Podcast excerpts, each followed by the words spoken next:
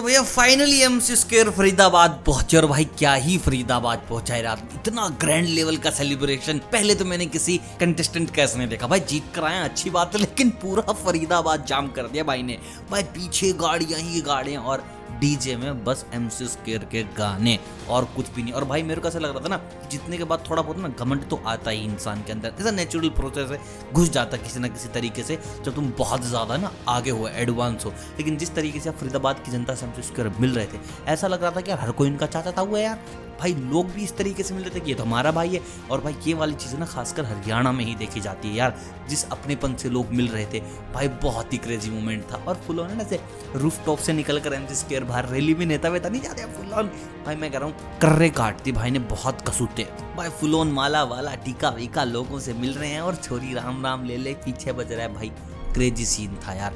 और भाई वेलकम मैं बहुत जल्दी डालने वाला हूँ, पैरा का भी स्पेक्ट्रा का भी, क्यूके का मैंने डाल दिया है। तो आप इस मोमेंट में ना सब्सक्राइब कर लो और वेलकम देखो भाइयों का किस तरीके से हो रहा है after M T V hustle two point O अभी रैपर हो तो भाई जुड़ जाओ, इस जंग में सब्सक्राइब वगैरह कर लो। बाकी बहुत जल्द हम planning to have interview of M C square तो बात करते हैं जितना जल्दी हो सके। आपके लिए एक स्पेसिफिक ऐसा एक्सक्लूसिव इंटरव्यू रखेंगे, जहाँ आपके सवाल पूछे जाएँगे। बस आपको कमेंट में सवाल पूछ लेना बाकी आप ज़िम्मेदारी हम पे छोड़ दो। हम पहुँचा देंगे आपकी क्या रुचि है उन तक। बाकी आपसे मिलता हूँ, बहुत जल्द हंड्रेड के पूरे होने वाले हैं तो आप भी सब्सक्राइब कर देना। Bye bye